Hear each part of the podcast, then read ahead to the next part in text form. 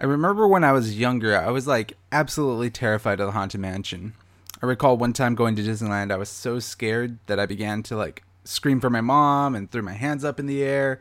Eventually, the operators came, they stopped the ride, helped me get to the exit. It's just a damn shame that the other high school seniors were there to witness it.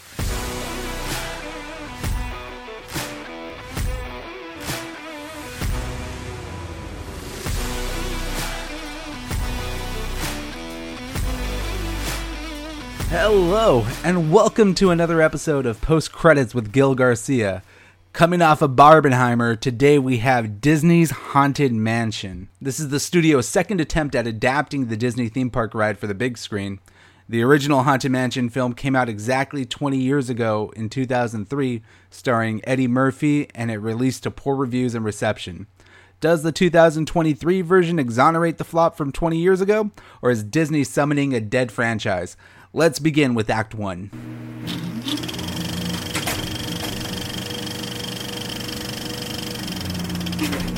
Alright, in 2023's Haunted Mansion, a woman and her son enlist a motley crew of so called spiritual experts to help rid their home of supernatural squatters. The film stars Lakeith Stanfield, Rosario Dawson, Tiffany Haddish, Owen Wilson, Danny DeVito, Jared Leto, and newcomer Chase Dillon. It is directed by Justin Simien, the writer and director of Netflix's series Dear White People, and written by Katie Dippold, famous for The Heat, starring Melissa McCarthy, Parks and Recreation, and 2016's Ghostbusters Answer the Call, also starring Melissa McCarthy. Now, the original Haunted Mansion coincided with the phenomenon that was the Pirates of the Caribbean franchise. It was an effort for Disney to bring along their series of ride attraction films, and unfortunately, the Haunted Mansion did not even reach the levels of the Pirates of the Caribbean franchise, and obviously it was way more successful than this one. Prior to watching this one, the I watched the Eddie Murphy version prior to going and watching this one to kind of get a taste of what I was in for to refresh my mind and to compare the two. And I can honestly say, like, this one does way more fan service than the other one. It's kind of crazy. The original Haunted Mansion was like, it was neither funny or scary. It was like really annoying. Eddie Murphy was like kind of an asshole the entire time. There's no real character plot for him.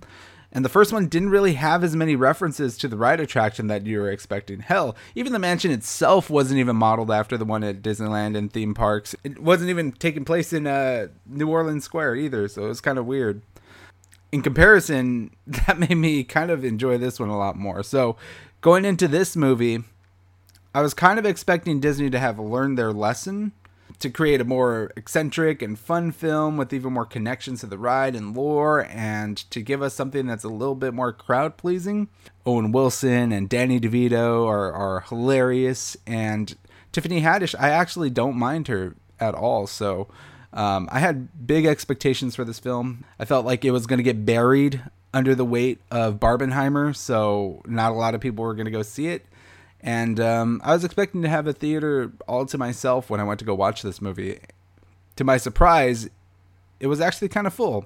With all that being said, The Haunted Mansion, is it as good as the original? Or is it as bad as the original? Or is it a pleasantly surprising film? Let's find out. Let's go into Act 2, my spoiler free review.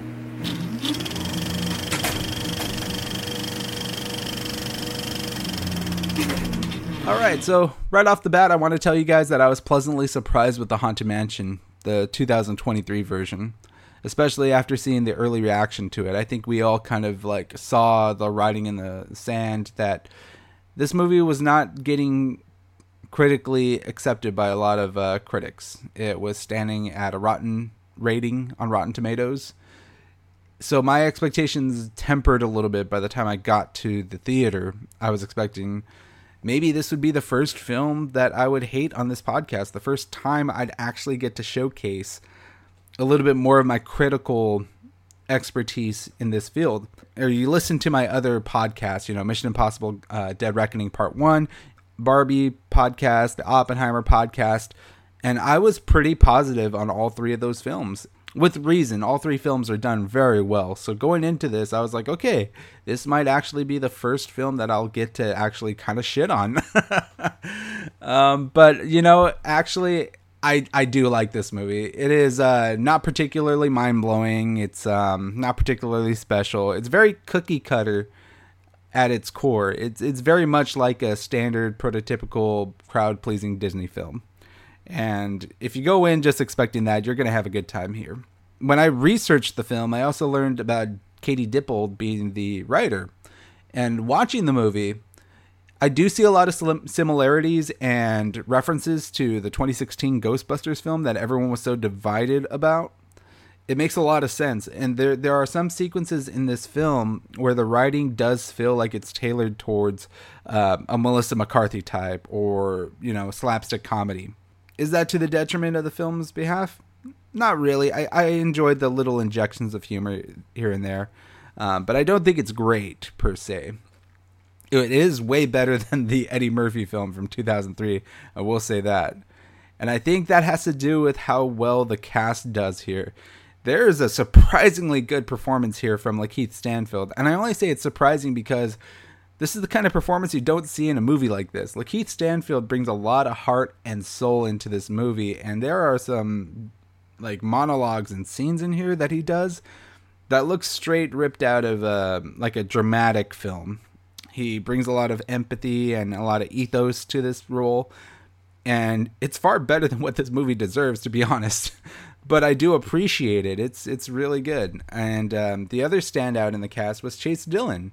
Um, you've seen him in the in the uh, trailers. He's the little kid that's uh, partnered with Rosario Dawson. He plays her son, and he has really great banter with Lakeith Stanfield and Rosario Dawson. The two of them um, makes for some really good comedic moments. But Chase Dillon also very good on his own. Um, there's there's a few scenes where he has to, you know, play off the emotions of losing his father and stuff like that. So it's like he does present a very empathetic and uh, very compassionate role in this movie, and I think that kid has uh, he has a bright future ahead of him. Let's just say that. The other standouts, obviously, Owen Wilson and Danny DeVito. Um, they do have some really hilarious moments in this movie, but I feel overall they don't get much to do in the terms of the plot. And I think that's a missed opportunity. You have two really good comedic actors like that, and they kind of just fall by the wayside. Rosario Dawson, she's fine. She plays the straight person of the of the story, which means she doesn't have a lot of comedy to play off of. She's just mostly the straight man, which is is good. I mean, Rosario Dawson is always good in everything she does, so I have no complaints about her acting. She is very good here, very likable, and I think her relationship with her son is also very good like I said, there's not much to take away from them. There's there's not a lot there for them to kind of like sink their teeth into. Chase Dillon does much of the the emotional heavy lifting there. Tiffany Haddish. Now, this was a character that I think was going to divide a lot of people. Uh, from some folks I, I've talked to, they don't like Tiffany Haddish and anything she's done. Tiffany Haddish is a kind of a polarizing comedic actor. Um, you either love her or you hate her. You don't really stay in the middle. She is like Melissa McCarthy in that sense, where she is very loud, very rambunctious, a lot of comedic slapstick timing. But here, I think she's good. I think she's okay. There are some weird jokes in here. There's at least two or three times she makes a joke where she references the store that she bought her seance material from. Like, there's a scene where she opens up her notebook and the ghost starts to write and she's like oh please oh ghost give us a sign. Please write on the paper and pen uh, that i bought from cvs it's like it's funny but in a like why did you have to say that kind of way? Like that's kind of stupid. And she references something like that again. It's it's it's weird it's a really weird comedic performance from her, and I kind of appreciated it. I think at first she had an accent, and then she drops it halfway through the movie, which kind of goes to the detriment. I think if she committed to this like New Orleans medium character and gave us like that Tia Dalma accent from Pirates of the Caribbean, I think she would have been a little bit more memorable. But like Owen Wilson and Danny DeVito, she falls to the wayside by the third act. But what I really think audiences came for with this movie is the amount of fan service and attention to details when it comes to the ride and the attraction. Is this movie more in detail with its references than the 2003 Haunted Mansion? 100%. This movie has way more fan service, way more attention to details. It ties in directly to New Orleans and the Bayou, which, if you've been to Disneyland and Disney World, you know that the Haunted Mansion is placed squarely in New Orleans Square. So there is really deep ties to uh, New Orleans, Louisiana, the Bayou, the swamps. So for them to actually place this movie there, I really enjoyed. I loved it. It added a, a bit of a flair to the movie that the original didn't have. And by the end, there's some like Cajun and New Orleans twist to some of the original score that we've heard on the ride many times. And I actually really like it. There's an energy to this film that's unique to New Orleans that you don't really see a lot in many films these days. And I think that this is a this is a very pleasurable film to watch. With that being said, I can't go over the positives and gush about this movie without going over the negatives because this movie is very flawed. Obviously, we talked about its uh, Rotten Tomatoes rating earlier already. So we got to talk about what I didn't like about the movie. Right off the bat, you know the villain is the Hatbox Ghost, played by Jared Leto. And halfway through the film, it takes a narrative detour for a MacGuffin that involves the Hatbox Ghost's past. The second act just feel, felt entirely unnecessary for that. The MacGuffin detour could have been left out of the movie entirely, and the movie would have stayed the same. And although it's funnier in comparison to 2003's Haunted Mansion, it's not hilarious. It's just really funny. Um, the Hatbox Ghost himself is just. I don't even think he gets introduced until the third act, which is nuts because this entire movie revolves around his nefarious plan to raise spirits and terrorize New Orleans. I I couldn't even really follow what his motivations were and why he was collecting the ghosts. I think if they introduced the Hatbox Ghost in his past, like almost at the beginning of the story, and then led into what happened with Lakeith Stanfield and uh, Rosario Dawson's character, maybe this would have been a little bit better. But structurally, it just doesn't make sense for them to divert the entire story in the middle of the climax just to give us backstory on a villain that they haven't really shown or have given any plot to up until that point. It does feel kind of amateurish, and I do have to knock Katie Dippold's writing on that. I think the movie does suffer from that second to third act detour, and uh, we'll talk a little bit more about it in spoilers. But the third act resolution is also incredibly underwhelming and it's a little bit weak. So, how would I rate this film? I gave Mission Impossible Dead Reckoning Part 1 4 out of 5. I gave Barbie a 3.5 out of 5. And I gave Oppenheimer a 5 out of 5. So, for this being my fourth review on the podcast, 2023's Haunted Mansion, 3 out of 5. And we'll just say 3 out of 5 Hitchhiking Ghosts. It's a fine movie, it's serviceable. It's a little bit better than mediocre, but it is very mediocre in that sense. I think you're going to have a good time if you go watch this movie, and I enjoyed it quite a bit.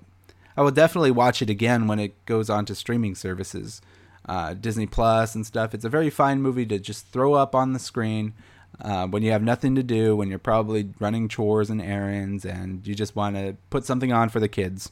Haunted Mansion is perfectly fine. And uh, three out of five, I think, is a very justifiable rating. It's not a horrible movie like some people will make you believe, but it's also not very good either. Now, that being said, that was my spoiler free review. We're going to go into Act 3 where I'm going to talk about the reception, the budget, and some filmmaking factoids.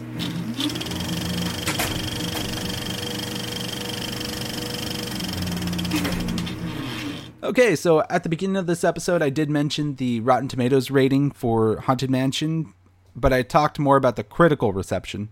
Let's talk about the audience reception. Right now, the Rotten Tomatoes rating is sitting at 85% with audiences on RottenTomatoes.com, with 41% for critics, meaning this is a crowd pleaser.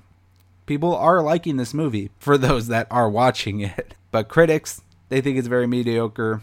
They don't find it particularly funny or scary. It's just kind of another meh, mid whatever you want to call it, Disney outing, much like a lot of their Marvel movies that have been coming out recently. And it kind of falls in line with what I rated the movie, three out of five. And the critics are giving it a four out of 10. So that kind of makes sense.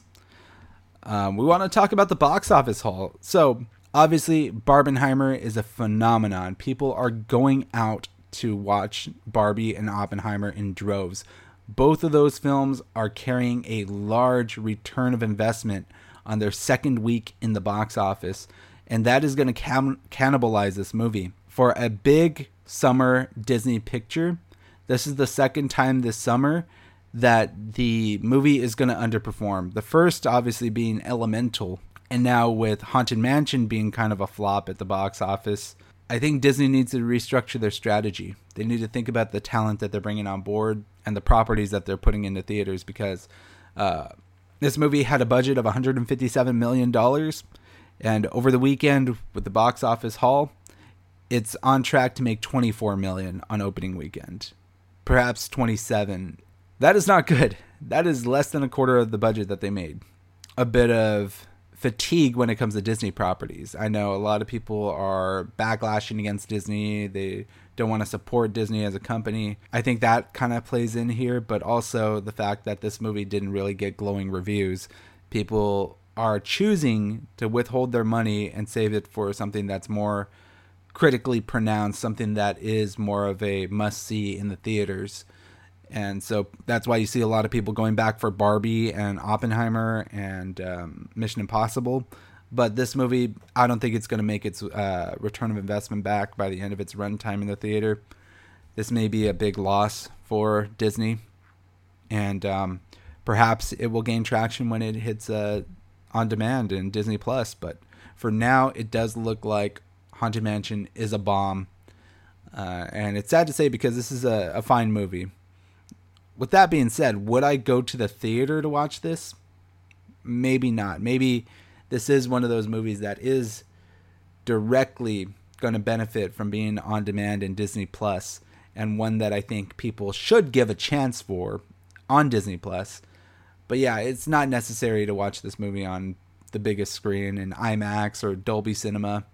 Just it's a fine movie. And perhaps that's why people didn't come out to it. Now, with it being a bomb, is this going to be the last attempt for Disney at adapting a theme park attraction? There is plans for a Pirates of the Caribbean reboot with Margot Robbie attached to the project. I don't know the status of that film, especially after the writer's strike. But I can easily see this being the last of their attempts. They also had Jungle Cruise, which was a fine movie uh, a couple years ago, but also didn't gain any traction. I don't think people and audiences gravitated to Jungle Cruise the way that they anticipated. They want these big tentpole franchises like the Pirates of the Caribbean, and these movies just aren't. They aren't doing that. They're not replicating the success of Pirates of the Caribbean. But if you look at the other rides and the other attractions in the theme parks, what stands the best chance to have that tentpole launch pad? We have Space Mountain, Big Thunder Mountain, the Matterhorn, obviously Disney loves their mountains. um, it's a small world, uh, Toontown, and you can't really say Splash Mountain anymore because now it's uh, themed after Princess and the Frog. It's now going to be called uh, Tiana's Bayou Adventure. So I wouldn't necessarily put Splash Mountain on that list. But looking at the other attractions in the parks that could potentially launch, I think Toontown would be a good option. I mean, I know they did it with Who Framed Roger Rabbit, but I think they could use Toontown in a different way for a new modern adventure for kids and for parents and for audiences. I think that might be the best play for them. And it also gives them a chance to reintroduce uh, some of the classic Disney characters back into modern audiences.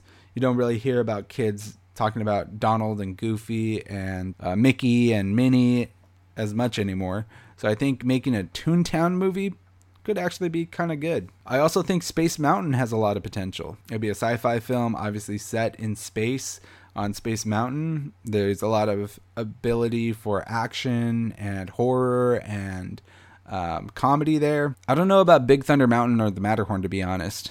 I think Big Thunder Mountain would have had a chance were it not for the Lone Ranger bombing. People didn't like the Lone Ranger, and that seemed to be kind of in the same vein of what the Big Thunder Mountain ride would have been.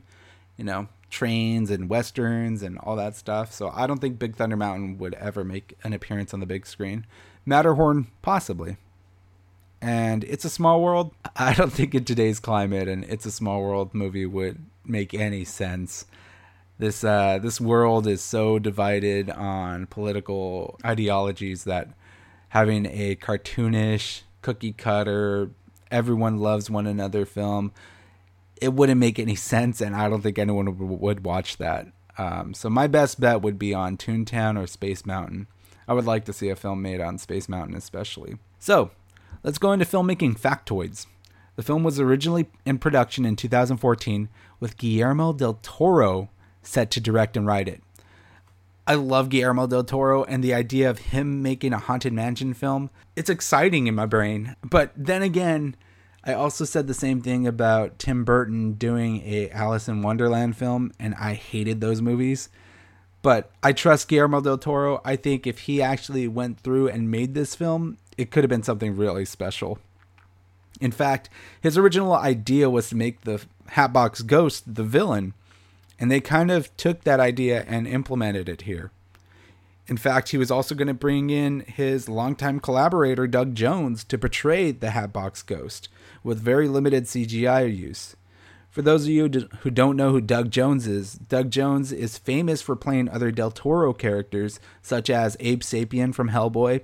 He was the water creature in The Shape of Water, and he also played the faun in Pan's Labyrinth. So his chemistry and work with Guillermo del Toro has been perfect. It's like Andy Serkis and uh, CGI roles. He would have been perfect as the Hatbox Ghost, which, in my opinion, would have been way better than what we got with Jared Leto's CGI Hatbox Ghost. On top of that, Del Toro's version of the movie would have had Ryan Gosling in the starring role, but unfortunately, both fell out of the project by 2020 to pursue other directing and acting opportunities around this time, that's when, you know, obviously Del Toro had an Academy Award from Shape of Water, and Ryan Gosling was nominated for an Oscar for La La Land. So it makes sense that two of the biggest names in Hollywood had to fall out of a project about the Haunted Mansion. But the idea of Guillermo del Toro and Gosling making a film together, which would have been the first of their careers, would have been exciting. I would have loved to have seen that version of the movie. All right, so remember, this marks the end of my spoiler free review. So if you've seen The Haunted Mansion and don't care about ruining the plot, you can continue to listen past the outro music. If you're eager to go see the movie, I would say go check it out for yourself and come back to this episode when you're finished to hear what I thought about specific spoilers. I also would like to mention if you guys can leave me a rating and subscribe on Apple Podcasts and Spotify, I would greatly appreciate it. It would help me uh, establish a little bit more of a foothold and an audience with this podcast. I'm going to put a lot of time and effort into the show going forward. So I want to leave with a tease of next week's episode. We're going to need a pizza and maybe throw on a vanilla ice record. All right? That's all I got to say on that. Thank you guys for listening to post credits. If you stay after the credits, there will be a spoiler review. But as always, go watch a movie.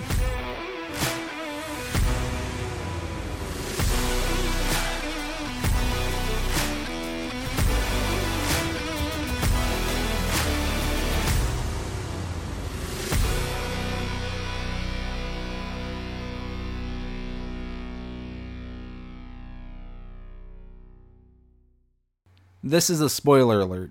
This is a spoiler alert. All right, welcome back. First off, I want to start by talking about the plot of the movie and how it centers behind the family that moves into the Gracey Manor via Zillow. Once they discover the house is haunted, Gabby employs a priest, a medium, a professor, and an astrophysicist to exorcise the spirits. The team must uncover the secrets of the manor's murdered owner and banish the Hatbox Ghost before he collects the 1000th and final spirit. I did not expect this movie to pull at some emotional heartstrings, and Lakeith Stanfield's performance does do that. The scene in the middle of the film where he breaks down crying about the death of his wife and how he feels responsible for her death and that he didn't appreciate her when she was there and how she went out for tater tots and he kind of dismissed her about it while she, he was like really focused on his work. As I mentioned in the spoiler free review, it's really emotional and it doesn't deserve to be in a film like this. His performance is is heartbreaking. And I could hear like sniffles and stuff in the theater when he was giving his monologue because you believe his performance. You can see it in his eyes.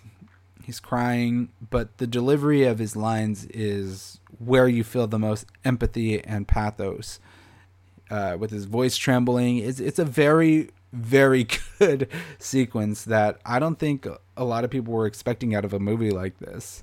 And that leaves us with like the overall theme of this movie. It's about grief, it's about guilt, and the burden of having to shoulder on the memory of these spirits and these people in our lives that have haunted us. I was taken pretty prophetically by this moral and by Lakeith Stanfield's performance. I think that it is a standout in an otherwise very pedestrian film. It does take a while to establish why he's a curmudgeon, but I believe it pays off. I remember throughout the first and second act of this movie, I was like, man, he's kind of a dick. Like, why are they spending so much time like portraying the main character as such an asshole? Like, he's an asshole to everyone. He's an asshole to Rosario Dawson, to her kid, to just his neighbors, like everyone. He's just a complete dick. But I think once they crack the egg and they finally get into telling his backstory, Stanfield, like the character, begins to have this character arc and he becomes more likable. And by the end of the film, you do very much get on board with his character. But for the first and second act, he is very unlikable. And I think that's another flaw of the writing. They opted to take a nonlinear story route to give the audience the information about Alyssa's death but they sometimes come off a bit clunky and a bit too cheesy at times, and they're inserted in really weird times.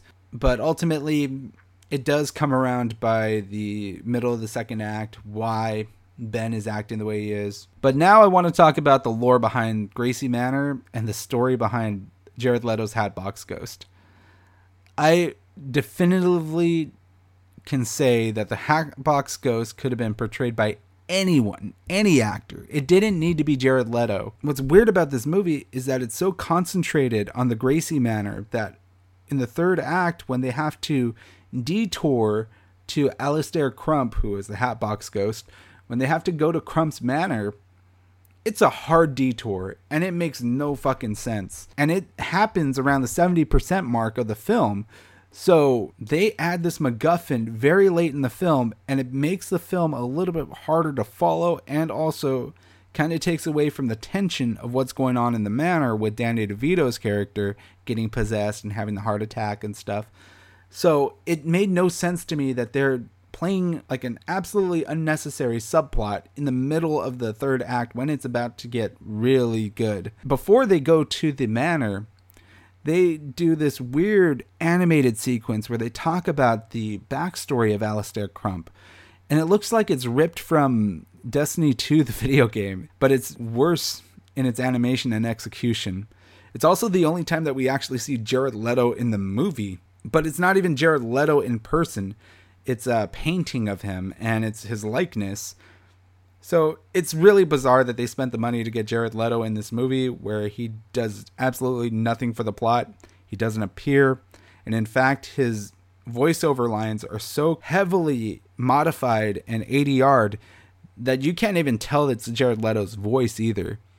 I really do think that they could have substituted him out of the movie and it would be the same fucking movie. That's that's just really strange for me.